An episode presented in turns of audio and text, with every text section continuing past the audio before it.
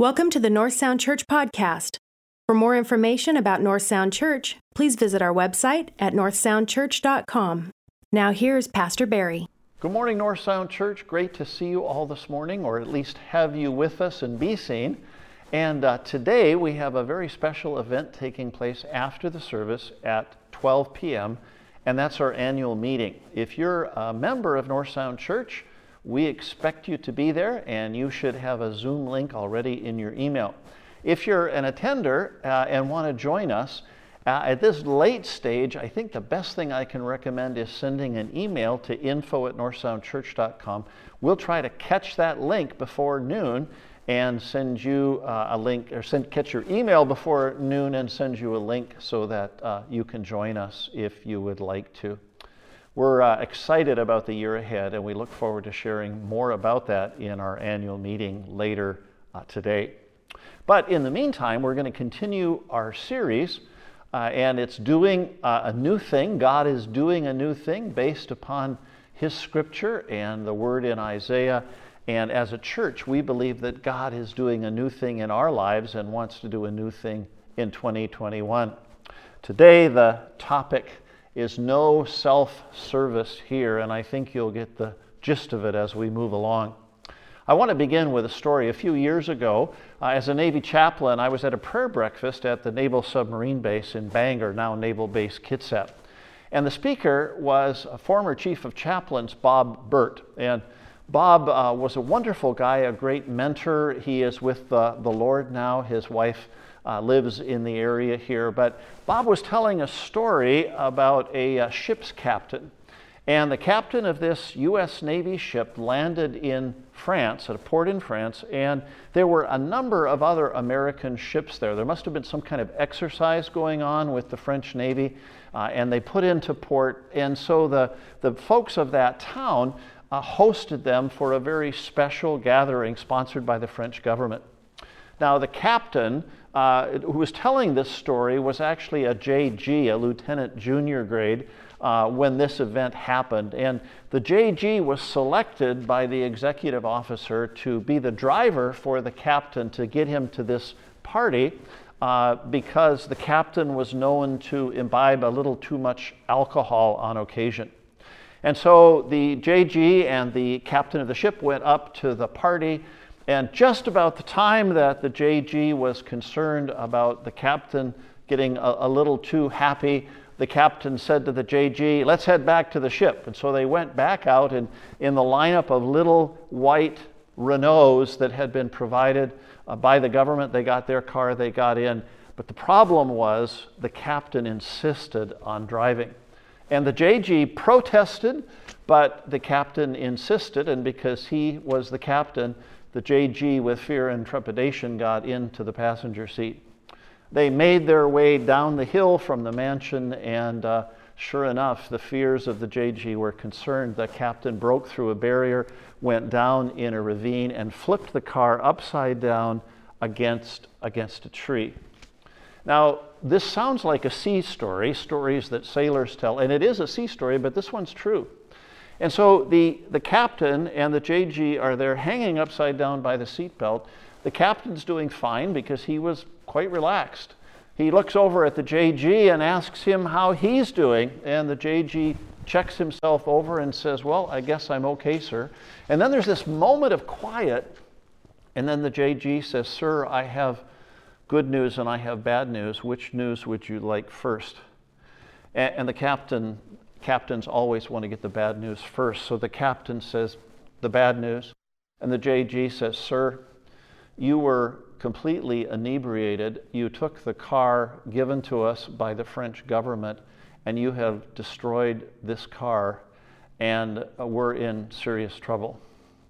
And the captain says, Well, what's the good news? He says, Well, sir, actually, this is not our car.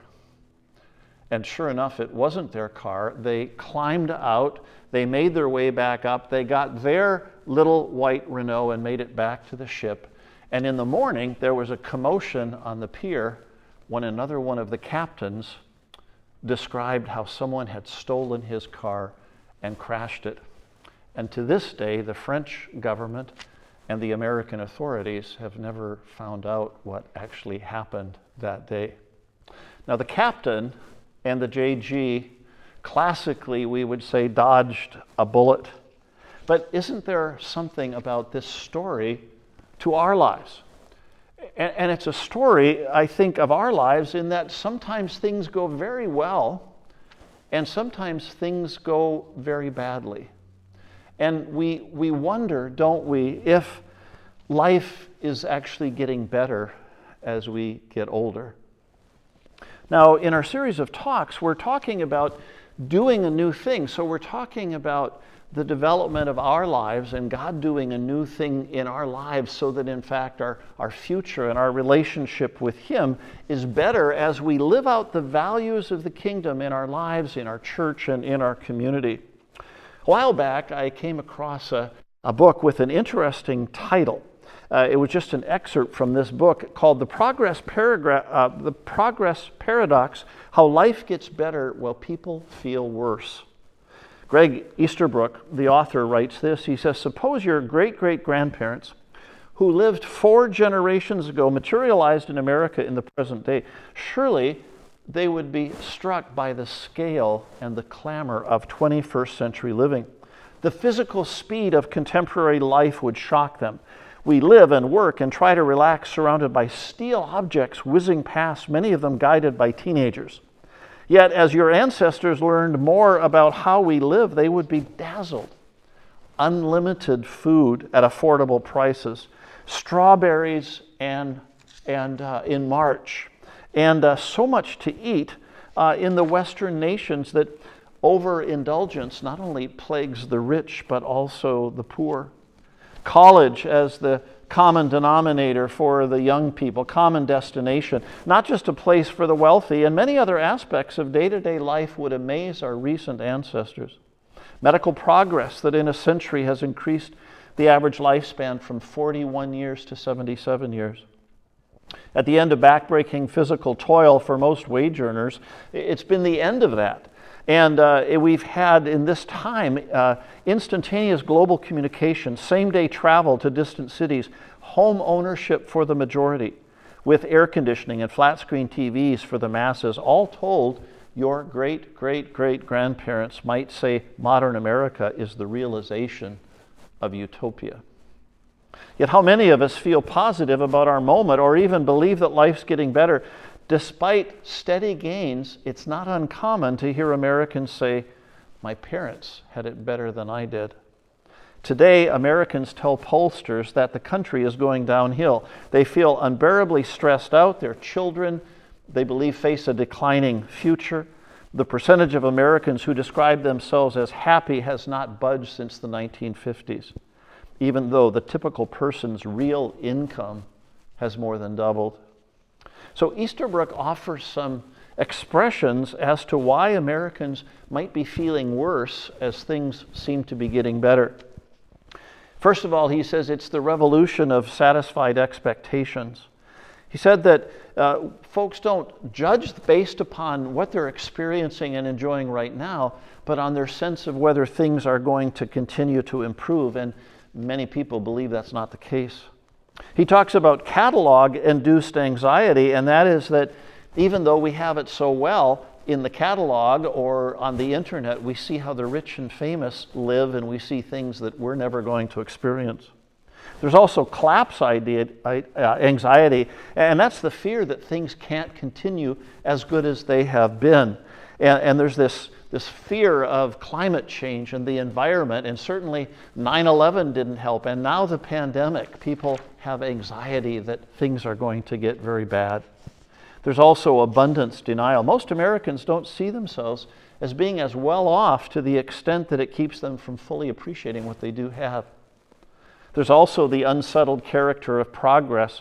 Well, we make progress new problems replace old problems. You think about the cell phone, he says, cell phones dramatically improve communication, but they give us less ability to escape from work and uh, SUV drivers talking on the phone and not minding their driving. He says the choice penalty is that we now have more choices than ever, and yet we live with self doubt as to whether we've made the right choice or not. And then finally, he talks about moving from material want to meaning want. He says, ever more people have improving standards of living, but are wondering if their lives have any real purpose. So, friends, we believe that we are in the business of helping people discover meaning for their lives. What what do scriptures have to say about what people are experiencing according to Easterbrook? And so we're going to look at what principles are there in God's Word that can help us to have some clear guidance on managing our lives. Now, this morning, Tom Dorgy read the text for us from Matthew chapter 25, verses 14 to 30, sometimes called the parable of the talents. I'm not going to take time now to read it again, but I would ask wherever you are, whether you have a Bible open or want to use a, a, an app, but let me encourage you to open up so you can follow along Matthew 25 as we unpack that this morning. So, if we understand Matthew to have been written uh, perhaps in the 60s of the first century, a, a generation has already come uh, since the, the, the death, the life, death, resurrection of Jesus. And, and there's some wondering about what do we do now? Jesus hasn't come back. And there was a clear expectation in the early church that Jesus was going to come back in their generation. And so now the, the questions are there as to well, what do we do? He didn't come back. What does the future hold for us? We see this in Paul's second letter to the church in Thessalonica, Second Thessalonians. There, they saw that people had passed away uh, and Jesus hadn't come back yet, and they wondered, what's the future for them and what's the future for us? And Paul writes this He says, Concerning the coming of our Lord Jesus Christ and being gathered to him, we ask you, brothers, not to become easily alarmed.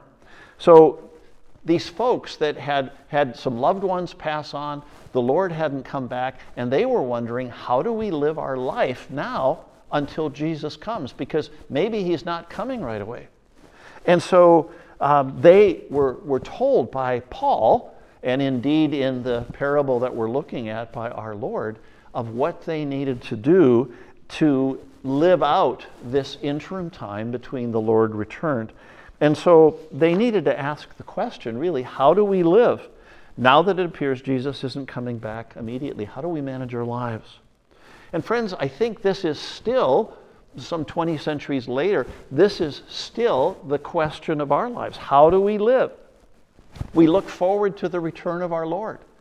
And, and we do that with expectation, but in the meantime, we need to live each day. And what does the scripture say? What does our text say about how we do this? And I think that the, the word that I want you to remember from this morning is the word stewardship. The answer that God has for us is that we need to be good stewards. Now, most of you have heard many sermons on stewardship, and they, they usually end up talking about finances, don't they? But we're going to see that in this scripture, it's a much broader concept than simply giving. And so let's uh, unpack this passage together this morning. First of all, we see that we're given something to steward. Every one of us is given something to steward, mainly our lives. In verse 14, you'll notice the master of the house calls in those that, to whom he's entrusted his property. Now, stewards um, were those that were working for the master, and their responsibility as stewards was to steward the property or act as good stewards, providing stewardship for what had been passed on to them. Notice in our passage that each one of these stewards received something. One received five talents, the other two, and the last one received one talent. Now, a talent was a measure of silver worth about 6,000 denarii. Now, if we calculate that worth in today's dollars, it was a lot of money, probably around a million dollars. But it's important here, I think, that the way the language is translated, that the word is talents, because clearly the responsibility of these stewards was far more than simply just the money that had been entrusted to them. It's about our lives, it's about all that God has given us and who we are. And so, in terms of the question, whose life is it anyway? Well, God's given us these lives, and our responsibility is to live them out as good stewards of what God has entrusted us. Some of you may remember Rick Warren in The Purpose Driven Life talks about our shape. Every one of us has a shape. Virtually all of us have a shape. The S is our spiritual gifts. The H of shape as an acronym speaks to our heart or our passions, those things that we love and we enjoy. The A also speaks of our abilities, our natural abilities that we, we have been given uh, and that we can bring to bear in our lives. The P is our personality, as that affects how we integrate information. And then finally, the E recognizes the fact that we are uh, people of experience. We have experiences in our lives that we also bring to the table. Everyone has a shape, everyone has talents, whether it's five or two or one. Now, second thing we can notice from our passage is that we're to manage our lives well because we're accountable. We've been given something for which we need to account. There was an expectation of this wealthy man going on a journey. It says that in the, in the text here that he entrusted them with his property. He expected them to look after it well. The, the, the Greek word here is oikonomon. Oikos was a household, and this, these folks were managers of the household. Oikos in Greece, uh, the, the word here was actually uh, also used to describe a city manager and the responsibility that he had for the welfare of the city, and then another sense of simply being the guardian of the assets. And so the idea of stewardship here that Paul uses uh, in his discussion with Titus is also of bishops having stewardship responsibility for those who manage the things of God. Now, the master may have delayed his return, but one day he is going to return. And when he returns, according to our text, the master is going to ask for an account of what he had given the five, the two, and the one talents. So we see here that the third servant in verse 26 is said to be lazy and worthless.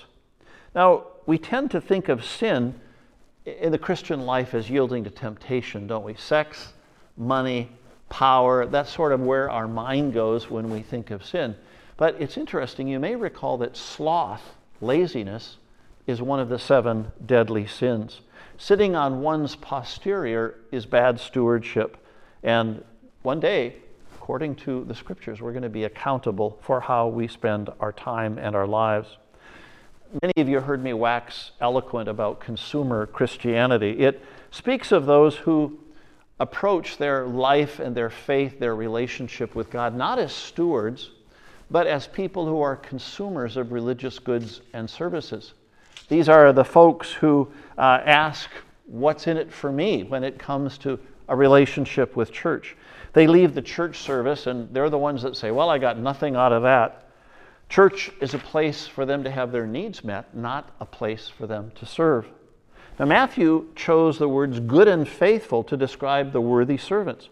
We understand good, but faithful means they, they kept at it, they persevered. Even when the going got hard, they kept at it. As they grow in faithfulness, notice that they're entrusted with more. Faithfulness means one's responsibilities and blessings grow. Unfaithfulness sets the stage for what one already has taken away.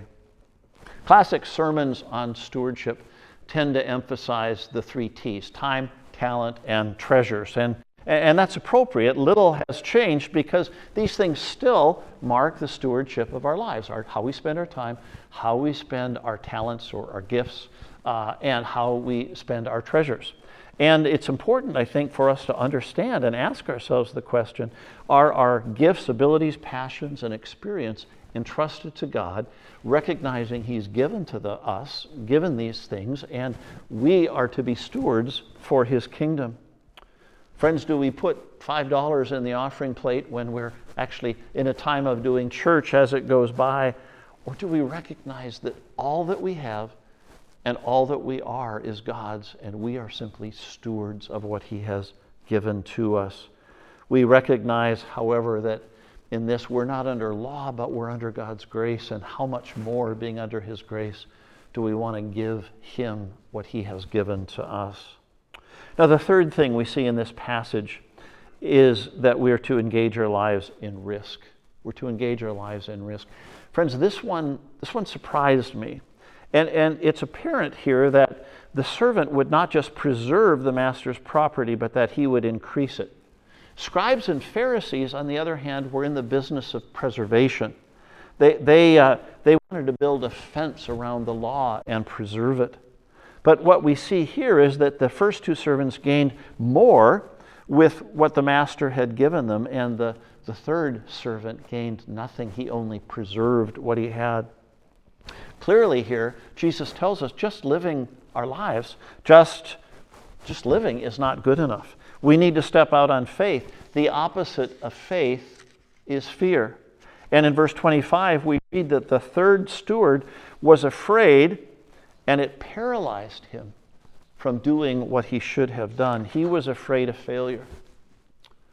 I have to tell you in, in my life that, that he probably wasn't the only one to experience some fear of failure. I remember when we started North Sound Church, and Steve and Becky Anderson, who many of you know, Steve and Becky were a part of the launch team for North Sound. Uh, they have moved up to uh, Arlington and are engaged in a congregation up there, but uh, blessed us here at North Sound with their presence.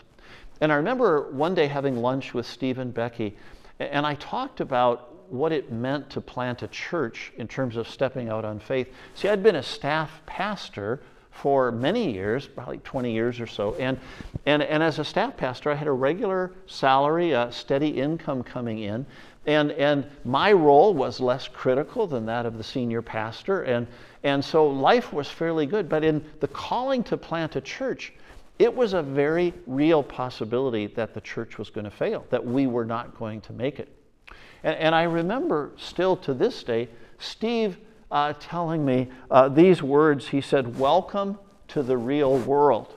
Welcome to the real world. Steve uh, is a contractor.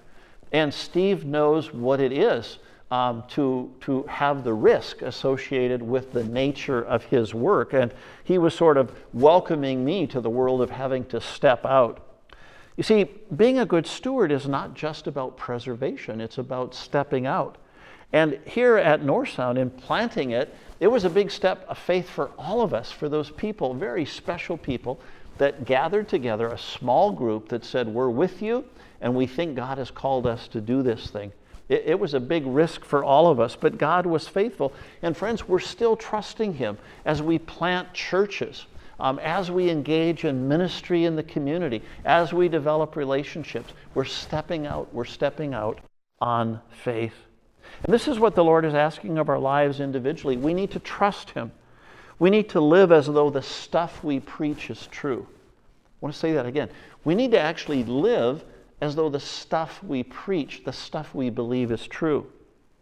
What kind of difference would it make in your life if you really trusted and were ready to step out? Now, the fourth thing I want to share, uh, and this is really cool as far as I'm concerned, and that is that the reward for each steward is the same. When the master saw the first steward had received five talents and made another five, he called him good and faithful. Well done, good and faithful servant. And what did he do to reward him? He invited him to greater responsibility and to experience the joy of the master. The same thing happened to the second servant with two talents, who doubled the two. The exact same words were said to him, and the same reward greater responsibility and the joy of the master. And this, this is so important for us. Um, so let me suggest why. First of all, the reward is the same whether there was five talents or whether there were two talents. Same reward. Well done, good and faithful servant. More responsibility, joy of the master. Sometimes we make the terrible mistake of comparing ourselves to others. When we compare ourselves to others, it creates two immediate possibilities for trouble. One is that we compare ourselves unfavorably with others, and we go around with our head hung because we're not as good as them in our own opinion. The other problem is that, is that we take pride and say, well, I'm certainly better than them. Uh, either, either way of doing that is wrong. The fact of the matter is, we have unique shapes, we have unique uh, giftings from God, and the responsibility isn't for what the other guy, whether he's got two or whether he's got five. The responsibility is for us to do with what God has given to us. And so that's so important for us to understand that we need to be accountable just for what God's given us, not what He's given to others. Notice that some of the reward is greater responsibility. I don't know a lot about heaven, and uh, we don't have too many firsthand accounts in the scripture. We have a little bit of insight, but not a lot. But I tend to believe it's not about riding on clouds and singing hymns forever because this parable is a direct expression of what we should be doing while we wait for the Lord to return. And when he returns, this parable says we're going to be given greater responsibility. Well, the only place to be given that greater responsibility is in heaven with him. So it suggests, friends, that there's great continuity between this life and the next, between how we live this life and the next life, between the stewardship of this life and the stewardship that awaits us in union with the Lord. What an amazing, wonderful place when we read what we do know about heaven and understand us to be engaged in the stewardship of heaven with God. And then finally, notice we'll participate in the Master. We've talked about the joy that we experience in relationship with the Lord. Here again, the, the joy as an inheritance shows up. We, we enter into the master joy. This isn't just momentary happiness or momentary pleasure, it's the deep seated confidence that our lives are in His hands and that as we are good stewards, He will one day call us good and faithful servants. So, as I conclude, I want to share with you a Christmas letter that I received a number of years ago from Father Steve Donahoe, a Navy chaplain colleague. And I want to share part of the letter with you in closing. He says, In August, I returned from Iraq serving as a priest with the Marine Corps in Nasiriyah. Conditions were impoverished and uncomfortable. Extreme heat, 130 degrees, and in the LAVs, the vehicles, 160 degrees. Sun dust, strong wind, swarms of flies, packs of wild dogs. Everything was reduced to basic survival. He my vestments, bread, water, wine, and two missals. They were infantry and carried everything. We were infantry and carried everything uh, on our packs. He says, Easter Sunday, I celebrated Mass in an open field. Uh, Father Donahue, obviously a Roman Catholic priest. Easter Sunday, I celebrated Mass in an open field near a bridge that men were guarding. The men set me up because uh, between two palm trees. The altar was made of a food ration box, and they tried to make it as nice as possible. They all sat there, Indian style, on the ground before the altar. I donned white vestments that day that seemed extra bright in the strong sun. For a moment, I wondered was I a target or a witness? Native Iraqis working in the distant field stopped and just gazed at us praying, certainly an image different from what they had received of us. At that moment, I knew the answer to my brief concern. That day, we were inspired and comforted by God's word. We were fed by his body and blood, and who knows, but some souls were forever drawn into his love. In the end, it's that simple. He goes on to say, People have said it must have been a terrible experience.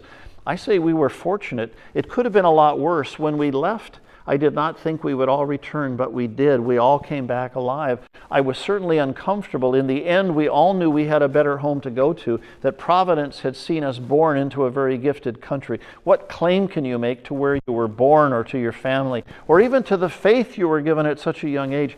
Truly, we've been blessed with so many gifts life, family, freedom, faith, born in the love of Jesus Christ.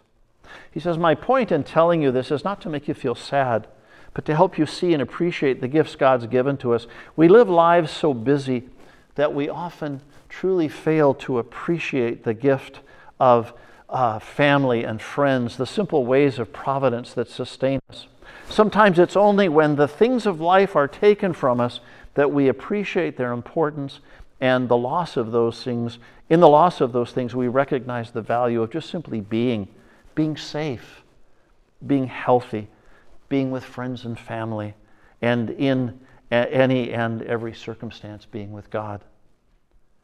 He says, God so loved the world that he sent his only Son that we might have life and have it to the full. We had fallen so low we couldn't reach heaven anymore. We lost our hope. We stumbled in darkness, but heaven reached down and touched us and placed a light among us and placed a light within us. He concludes by saying Mother Teresa lived in poverty, yet was extraordinarily rich. She once said to someone who wished they had chosen her way of life, she said, There are things God has called me to do that you cannot do, and things God has called you to do that I cannot do, but together, let's do something wonderful for God. Jesus says in the gospel, You are the light of the world, the salt of the earth. But what good is light if you put it under a basket, or salt if you lose its favor? Friends, let your light shine in the world, he says. The article with which I began this morning offers us some hope in the midst of the anxiety we've been living with. The general anxiety of life that's just been a part of 21st century America, but it's also the anxiety we've experienced during this pandemic. And, and that hope, the writer says, can be found in the virtue of gratitude, the virtue of gratitude. He says those who are thankful for the gift of life tend to have higher vitality and more optimism, suffer stress, and experience fewer episodes of clinical depression than the population as a whole. Friends, even with the anxieties and the concerns of the past year, we realize that as we manage our lives with God's purpose in mind and with thankful hearts for what He has done, we find joy. Joy not just for this season, but a joy that lasts forever. Let's pray together. Lord, we thank you this morning for the promises of your word and for this wonderful parable of our lives and our relationship with you. Lord, for my brothers and sisters in Christ, I pray today that you would help each one of us to stop and take a moment of accounting in our own lives and ask the question Am I being a good steward of all that you have given to me? And Lord, if the answer for some of us may be no, we really aren't, that we would begin to take those steps this year, recognizing you're doing a new thing in the world and you can do a new thing in our lives to help us become the stewards you want us to be. We pray in Jesus' name. Amen. Friends, thank you for joining us this morning. Again, uh, just a reminder uh, for those of you that are watching on uh, Sunday, the 31st of January, that today we are having our annual meeting at 12 p.m. And we invite you to join us. Members have a link already those of you who are attenders but would like to uh, observe what takes place in the meeting, send us an email at info at northsoundchurch.com. We'll try to get you connected by 12 o'clock. Now let's be dismissed with God's blessing. Now may the grace of our Lord and Savior Jesus Christ, the love of God the Father, and the fellowship of the Holy Spirit be with us this day and forevermore. Amen.